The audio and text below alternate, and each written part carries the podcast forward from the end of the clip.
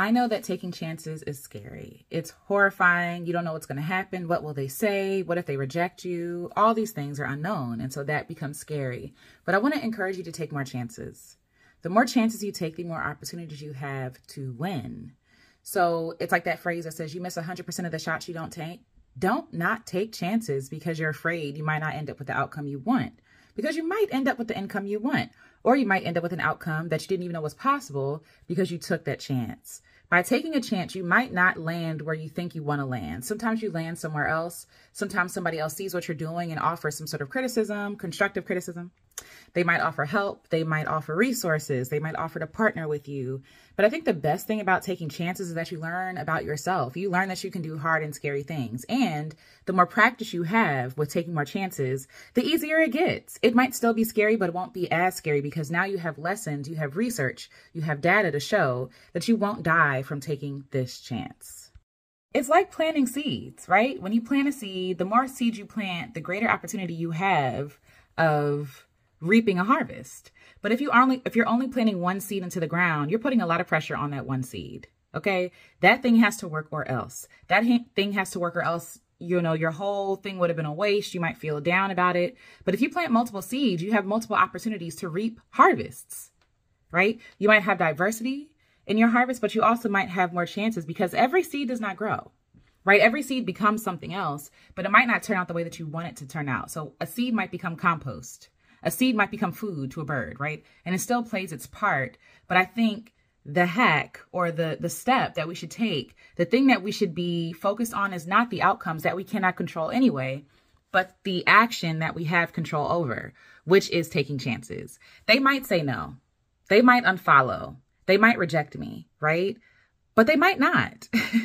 That might happen. But none of that is my business anyway. I can't control what people are going to do. What I can control is showing up. What I can control is trying. So instead of setting our focuses on people, opportunities, things that we have no control or no say in what will happen, let's focus on what we have control over, which is taking the chance. You miss every shot you don't take. How many dreams do you have laid up? How many asks do you have laid up? I think one of the things I'm going to try to do is, and a lot of writers do this, is to try to collect no's, try to collect rejections. Um, rejection is not fun. It doesn't feel good, but it gets me in the practice of being brave. It gets me in the practice of accepting rejection because rejection is a part of life. It gets me in the practice of, of experiencing rejection, rejection and showing myself that I'm not going to die. If these, if these people reject me, I'm not going to die. I'm not going to pass away. It might break my heart. I might get frustrated and I will lick my wounds and I will cry and I will mourn and I will get back up and try again because I'm building my resilience. I'm building my bravery. I'm building my experience. And the more experience you have, the less fear you have because you know what's going to happen. You know what's possible. If the worst case scenario happens, that rejection, now what? Now what? Right? Like, okay, now I know what it feels like to be rejected.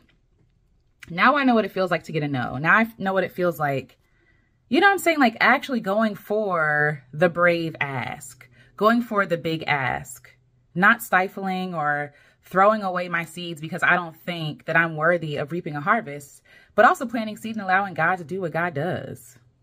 None of that stuff is my business. All that is my business is being, is following through on the dreams that I have in my heart that God gave me, being obedient, doing what I can with what I have, okay? I ain't got a million dollars and I don't need it, but I can do something. So the question is, what can you do? And from that list of what can you do, those options, be brave and do something. Go for a big ask. Take the shot, collect the no's. And the more no's you get, the closer and closer and closer you get to a yes, the closer you get to a breakthrough. This is a practice. This, this does take muscle. This does take repetition.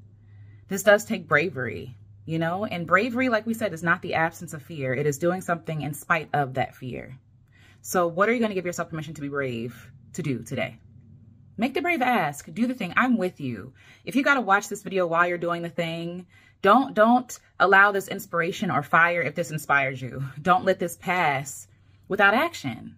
Use your inspiration as action, as fuel for your action. That fire you feel when you think of your idea or emailing that person or contacting or pressing publish or pressing record, just do it. The worst that could happen is that nobody watches, nobody sees, nobody responds, they say no. And even then, that is not the end of the world. And even then, your ideas and dreams are still worthy. Even then, you're still worthy of that big ask. Even then, you're worthy of that bravery. Be brave for yourself. I see you. I love you. I hope this was helpful. Go for the big asks. The worst they could say is no. And that's not the worst thing. The worst thing, honestly, is that you don't give yourself a chance ever.